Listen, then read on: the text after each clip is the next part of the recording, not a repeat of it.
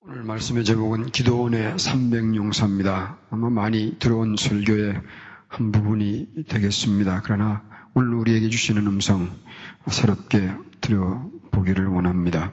사사기 6장 34절과 35절에 온 문하세 아셀 스불론 납달리 북방 지파들이 기도원을 중심으로 모여들었습니다. 그렇게 모여든 군사가 3만 2천 명입니다. 적지 않은 숫자지만 이들이 대적해서 싸워야 할 미드한 군대는 8장 10절에 보면 12만과 1만 5천을 더해서 13만 5천 명이니까 기도원 군대의 약 4배가 넘는 병력입니다. 그러므로 이 4대 1의 열세에다가 기도원의 군대는 특수훈련을 받은 것도 아닙니다. 그리고 특별한 무기도 가진 그런 사람들이 아닙니다. 그저 부름을 받고 모여든 사람들인데 이런 군대와 이런 수로 미디안의 군인들을 대적하는 것은 이것은 평형에는 도저히 어울리지 않는 숫자입니다. 그런데 하나님은 이 수도 많다고 하셨습니다. 이렇게 생각해 보시길 바랍니다. 축구 시합을 하는데 상대방은 8명, 우리 팀은 2명. 축구 시합이 되겠습니까? 안 되는 거예요.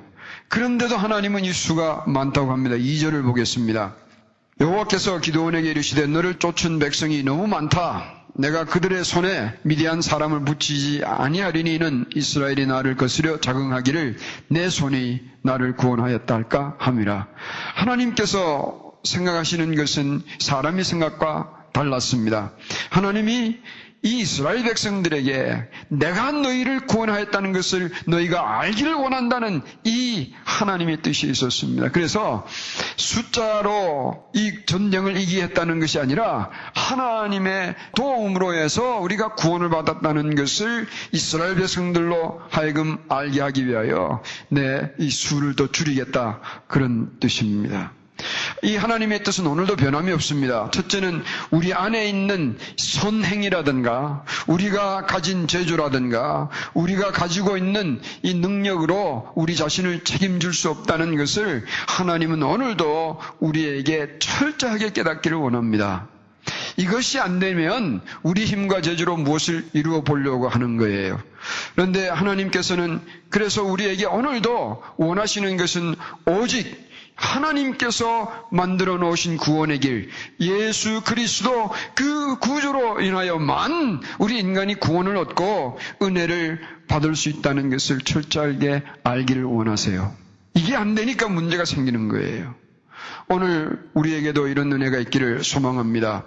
우리 오늘 현재의 정신 상태를 한번 점검해 보십시다. 내 삶에, 내 마음에, 내 생각 어느 한 구석에 행여라도 내 잘난 줄 알고 착각하며 살고 있지 않는지 철저하게 좀 찾아내서 나의 자만과 나의 교만과 내가 바라는 이런 것들을 이런 무지들을 버리고 좀 잘라내야 합니다. 하나님께 그거 원하세요. 뿐만 아니라 하나님께서 돕는 자는 반드시 멸망하지 않고 어떠한 환경과 대적 가운데서 승리하는 것을 알려주시기를 원하시는 거예요. 그러니까 이 숫자를 줄이는 것은 누구를 위하여 줄여주시는 겁니까? 그 백성들의 축복을 위하여 줄여주시는 겁니다. 하나님께서 이 택하시는 이 방법이 참 실질적이고도 재미있습니다. 하나님께서 택하신 이 사람들이 어떤지 한번 살펴보겠습니다. 첫째는 두려운 자들은 떠나라 하였습니다. 이 기도원이 백성들을 모아놓고 두려운 자는 떠나라 이 말 한마디에 떠나는 자가 있었는데 그 수가 자그마치 2만 2천 명이었습니다. 3분의 2 이상이 떠나버렸습니다. 남은 자가 이제 만 명입니다. 떠난 자는 이 아군과 적군의 형편을 보고 나니까 그 마음에 이미 패배가 들어 있었습니다.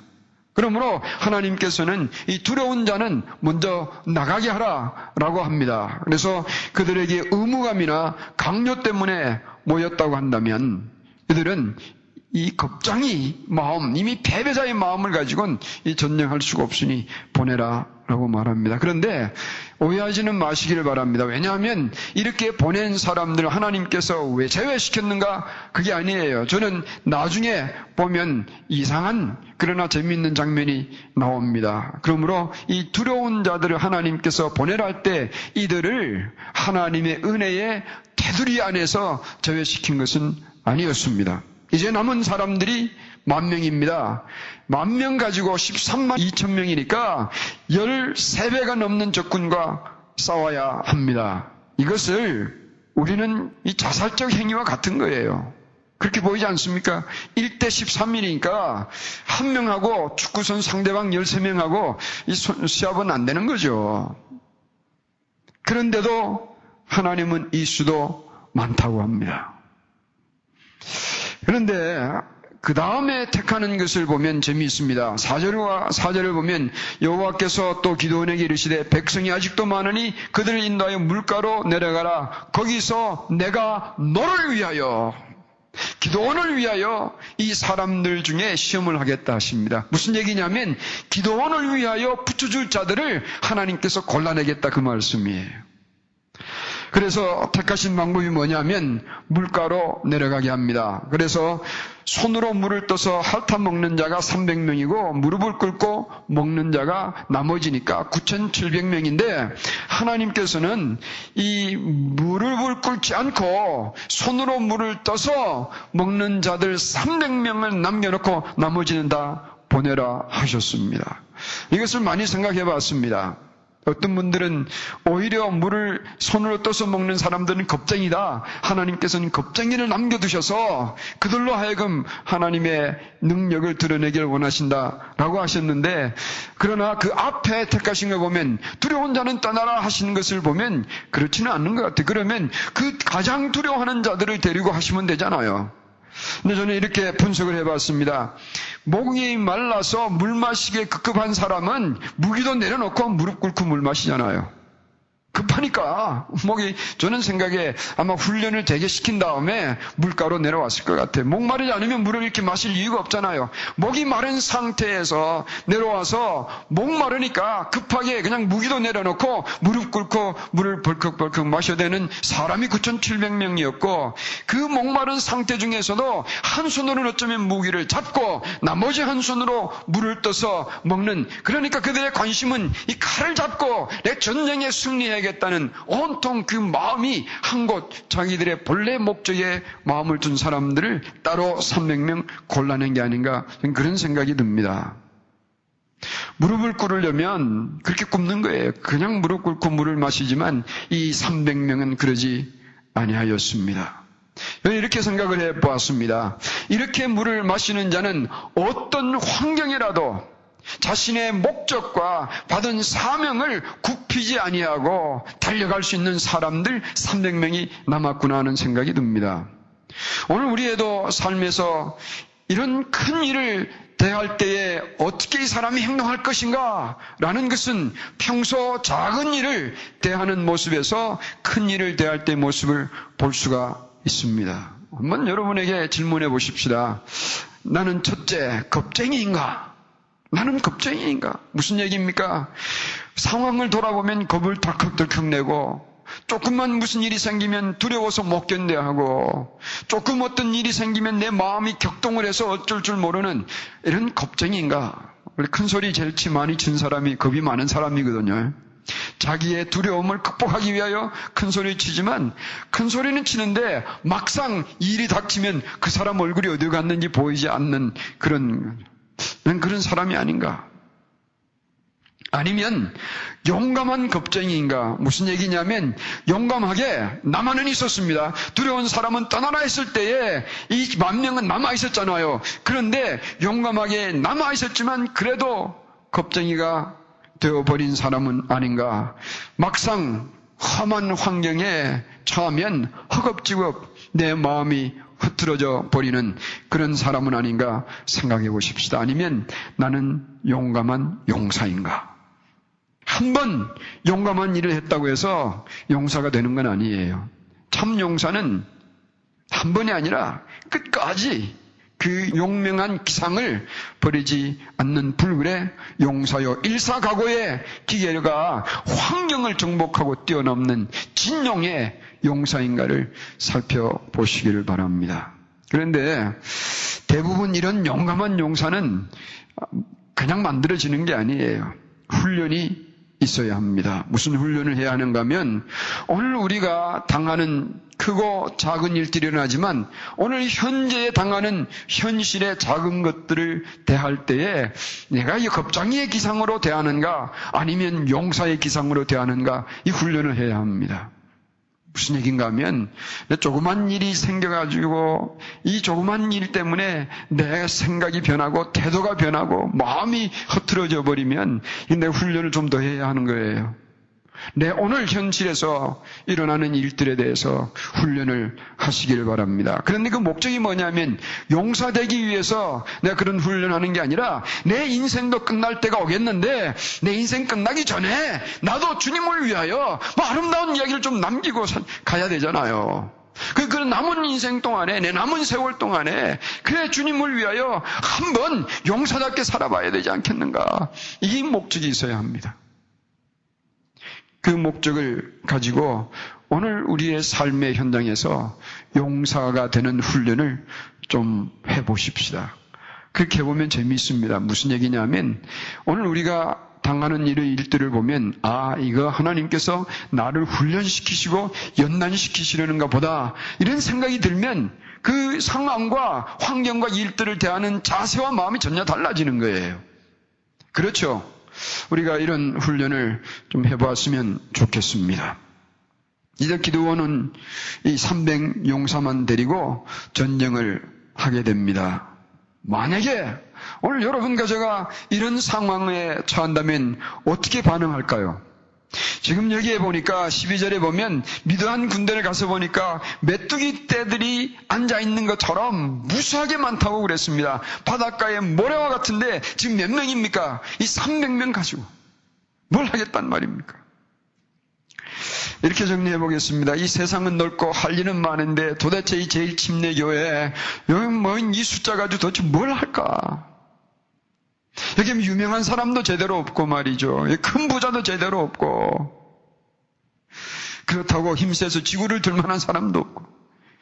도대체 이 광야에 남도 알아주지 않는 이 교회에 이 적은 숫자 가지고 못하겠는가? 얘기를 했더니요, 목사님이 엘파소 제2침례교회는 큰 교회로 소문났어요. 그래요. 아, 이건 내 참. 이제 사람이 어떻게 보기에 따라 달렸는데. 여러분, 이 사람이 보는 눈과요, 하나님이 보시는 눈과는 전혀 다릅니다. 우리 개개인이 용사가 되지 않으면 이 교회는 만 명이 모여도 용사되지 못하고요. 이 교회가 광야의 외면진 교회라고 할지라도 모여든 한 영혼 한 영혼이 용사의 기상을 가지고 주님을 위하여 내 인생 투자할 수 있는 그런 용기를 가지면 이 교회는 용사들이 모인 교회예요. 그러면 세상이 아무리 넓고 크고 강하게 보여도 주님을 위하여 모여든 용사를 통하여 놀라운 일들이 일어날 것입니다. 그 뭘 얘기하느냐 하면 이 교회라는 어떤 이름을 통하여 일어나는 그런 놀라운 일보다도 여러분 개개인의 삶의 현장에서 놀라운 일들이 일어나는 거예요. 그것이 교회의 일이에요. 교회는 여러분들이 그렇게 아름다운 주님의 위한, 위한 일과 사건들을 만들어 가도록 돕는 본부요, 가정이요. 여기서부터 시작되는 거예요. 이 전쟁은 말이죠. 300명으로 13만 2천을 대한다는 것은 1대 400배의 전쟁입니다. 이것을 고상한 말로 표현하면 살신 성인의 행위요. 좀 직접적인 말로 하면 이게 자살 행위입니다. 말이 안 되는 거예요. 근데 놀라운 것은 말이죠. 이렇게 하라는데도 기도원은 어떻게 했습니까? 아무 말 없이 하나님께 불평 한마디 아니하고 다 돌려보냈습니다. 300명 남겨놓고. 여러분들 얘기를 자꾸 하면 혹시 여러분들이 또 다른 생각을 할까봐 자기 이 목사 얘기하는 겁니다. 아, 이 엘파소 이 교회 가지고 뭘 할까? 뭘 할 수 있을까? 그렇게 생각해 보면 정말 할 만한 게 별로 없는 교회예요. 그러나 하나님께서는 그 숫자와 이런 겉모양이 아니라 그들 마음에 가지고 있는 믿음이 어디에 있느냐? 그걸 보시고 하나님께서 써주시면 놀라운 일도 일어나는 겁니다. 기도원의 믿음이 대단하였습니다. 대단하였습니다. 다 보냈습니다. 300명 남겨놓았습니다. 그리고 300명 남은 사람들도 그대로 남아 있었습니다. 이 사람들 미친 사람들이 제가 볼 때는 302 1명, 이 301명 이들은 정말 정신 나간 사람들이에요. 사람들 눈에 보기에는 그러나 하나님께서 그들과 함께 계신 것을 이들이 믿고 행했을 때에 기적의 놀라운 사건들이 일어나는 겁니다. 오늘도 마찬가지입니다. 요한복음 6장에 보면 예수님께서 먹여주시는 기적을 보고 많은 사람들이 따랐을 때에 그들에게는 예수님께서 먹을 것을 주시기는 그냥 야 내가 너희들이 먹어야 할 존재다. 나를 먹어라. 나를 믿어라. 자기 얘기만 하니까 이 사람들이 떠나가 버렸습니다. 그럴 때 예수님은 남은 제자들을 보고 너희도 떠나가려느냐? 그 질문은 예수님께서 야 이놈들 좋다 가버리면 나는 어떻게 되나 그런 질문이 아니에요. 너희들은 왜 남았느냐? 너희들은 남은 이유를 알고 있느냐? 너희들은 나의 용감한 군사가 되어 주겠느냐? 그런 의미를 담고 있습니다. 베드로가 대답합니다. 주여 생명의 말씀이 죽게 있으니 생명의 말씀이 계시니 우리가 어디로 가겠습니까? 사랑하는 성도 여러분, 오늘 우리에게 주신 말씀이 우리의 생명이 되어 일어나기를 바랍니다.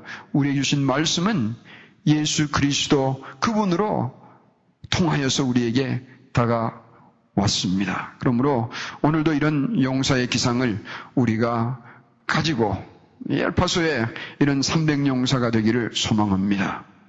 이들에게 있어서 중요한 두 가지 덕목이 있는데 그것은 적어 놓으시길 바랍니다. 하나는 믿음이요. 하나는 순종이에요.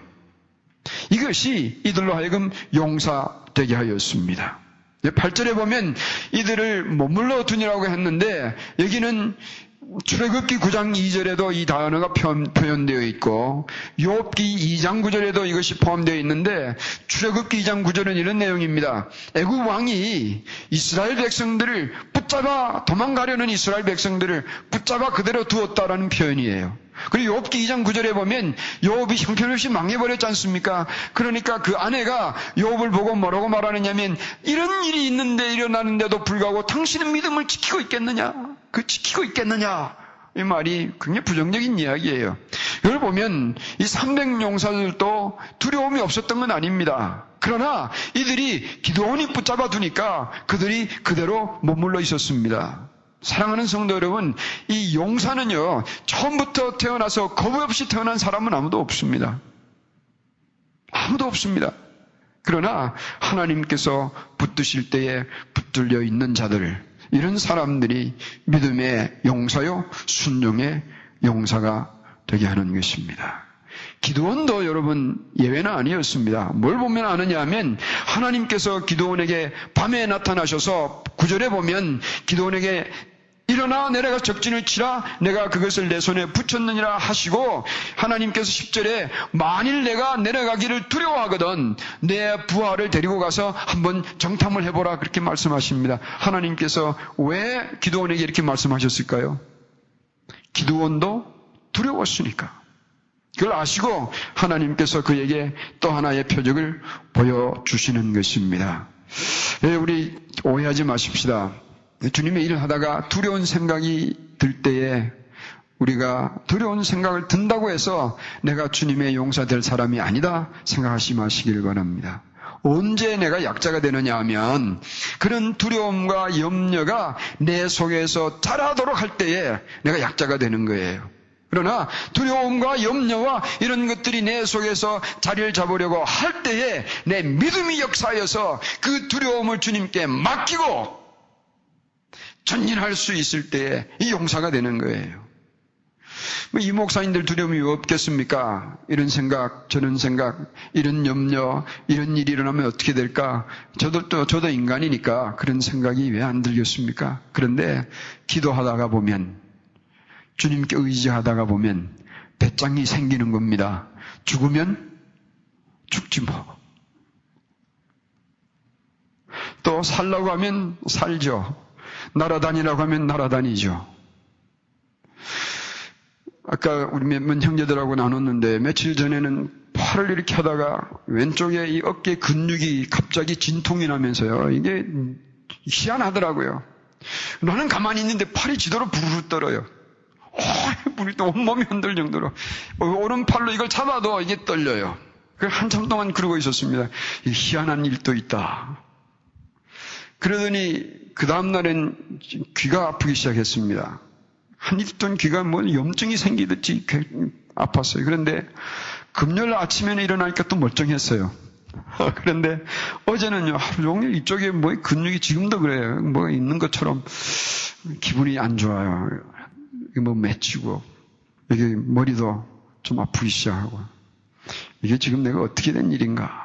김승수 집사님이 식사하시다가 답을 알고 있습니다. 목사님 일을 줄이십시오. 그래서 아 그러면 비행기 안 타면 되겠네 그랬더니 안 가시면 됩니다. 그래서 아 그것도 방법입니다. 그랬습니다.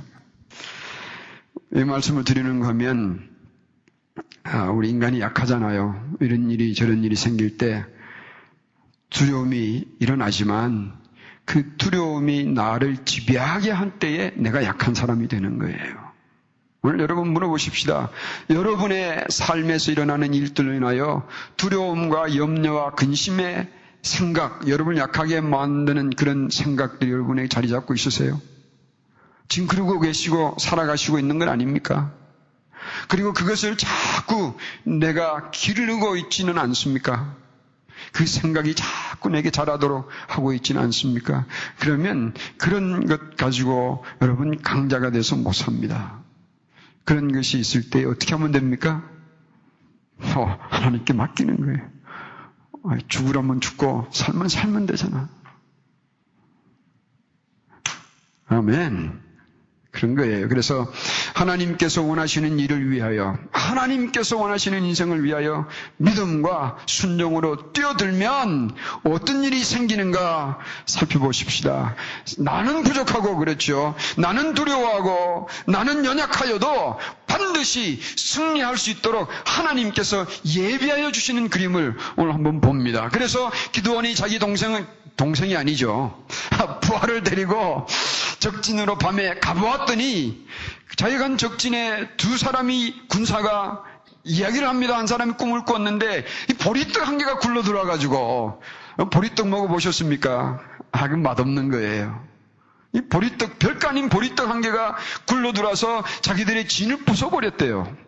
이게 무슨 꿈이냐 그랬더니 그 꿈 얘기를 들은 이 상대방 쪽 또 다른 군사가 하는 말이 야 이건 기도원이다 기도원 하나님께서 기도원과 함께 하셔서 이제 이 장막을 떨어뜨린다 그 모든 군대를 하나님께서 우리를 그 외의 사람 손에 붙였구나 이 얘기를 듣고 기도원이 어떻게 했습니까?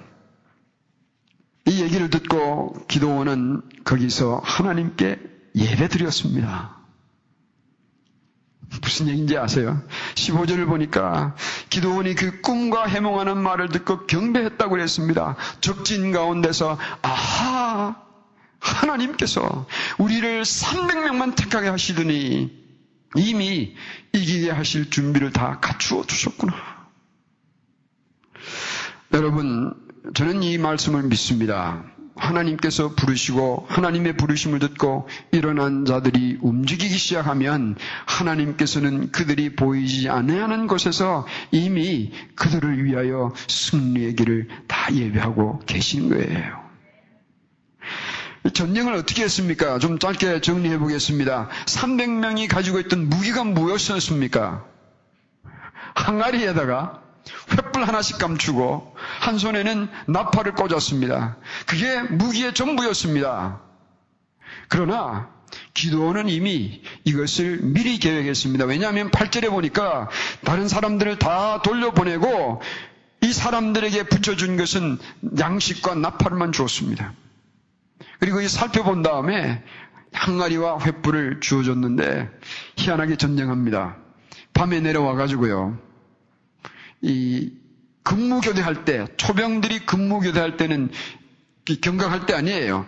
그럴 때에 항아리를 깨고 횃불을 들고 300명을 3대로 나누어서 이쪽 저쪽에서 소리를 치고 기도원을 위하라 하나님 여호와를 위하라 하나 여호와와 기도원의 칼이라 그리고 그냥 외치고 나팔 불고 다녔습니다. 그게 한 일이 전부였습니다. 그런데 하나님께서는 저들을 혼란시키게 만들으셔서 서로가 적인 줄 알고 자기들끼리 치고받게 해서 멸망하고 도망가 버리고 나중에 이들 추격해서 13만 2천 명을 전멸시켰습니다.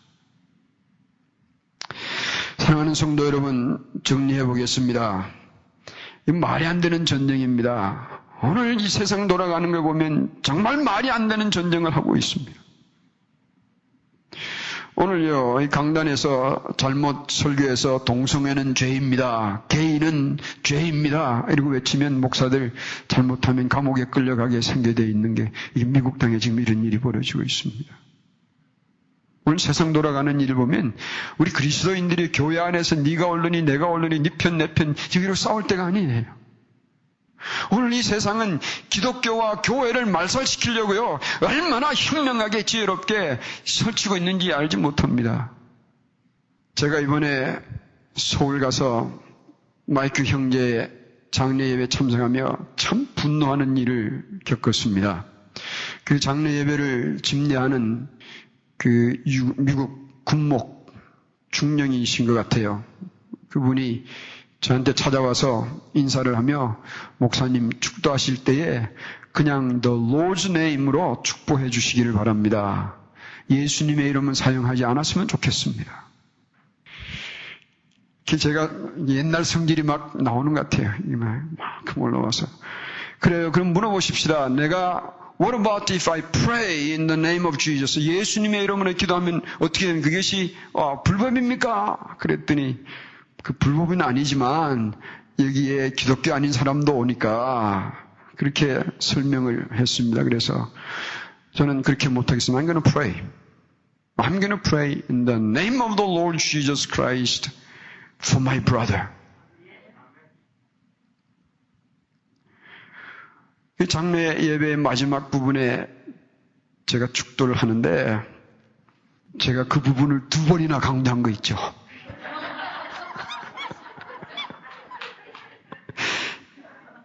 예수 그리스도 우리 구주 예수님의 이름으로 우리의 형제 마이크가 믿고 사랑하였던 예수님의 이름으로 축원합니다. 한국말도 했고 영어로 됐으니까 그냥 네 번 강조한 거예요. 그분이요 저한테 와서 그 얘기를 할 때는 뭐 키가 커서 그런 게 아니라 자기가 집례하시니까 하시는 분이니까 와 이런 아주 권위적인 자세로 저한테 얘기를 했었는데 예배 마치고 나서 저한테 아주 공손하게 저한테 얘기를 하십니다. 본인도 부끄러웠겠죠. 제가 더 화가 났던 것은 그분이 한국 분이었어요. 한국 군목에 몇 년 근무했나 그러 28년을 근무했던 그분이 나한테 와서 그렇게 말했다니 속으로 지금도 잊어버릴 수가 없습니다. 압니다. 지금 미국의 군목들에게 어떤 지시가 내려서 그 말을 하셨는지 저는 알아요. 몇 년 전부터 미국 내에서도 그런 아, 가르침을 군목들에게 하고 있습니다. 그리고 이 크리스찬 군목들에게 모슬렘 영화도 보여주고요. 불교도 가르쳐주고 그래요. 이런 시대입니다. 여러분 어떻게 하시겠습니까? 우리 같은 작은 사람들이 목사님, 이 세계에 일어나는 이 물결을 어떻게 합니까? 그래요. 우리는 300용사도 재지 못하는 30명도 30용사나 될란가 모르겠습니다. 그러나 한 가지 분명한 것은 주님을 위하여 일어서는 자 하나님께서 가만히 있게 하시지 않아요. 패배자로 살게 하지 않을 거예요. 예수님의 이름으로 일어서는 우리 제일 가족들이 되기를 주님의 이름으로 축원드립니다. 이 엘파소 광야에서도 이런 300용사를 찾아볼 수 있을까? 저는 많이 소망하고 기도하고 있습니다. 언젠가 이 제일 가족을 통하여 여기에 300용사들이, 30용사들이 자라고 있었다는 것을 저는 보고 싶습니다. 예수님이 부르시는 그 길을 가는 것이 좋습니다. 왜냐하면 그 길은 영원한 가치가 있는 길이요. 승리의 길이기 때문에 그렇습니다. 그러므로 오늘 우리가 할 일이 두 가지가 있는데 첫째는 예수는 나의 참 구주이시며 나의 참 주인이심을 굳게 믿는 진정한 예수님의 사람이 되어야 할 것입니다. 과거도 현재도 미래도 예수님 아래 둘 것입니다. 신학도 우리의 신앙 생활도 환경도 예수님 아래 둘 것입니다. 나의 뜻과 생각과 감정조차도 예수님 아래 둘 것입니다.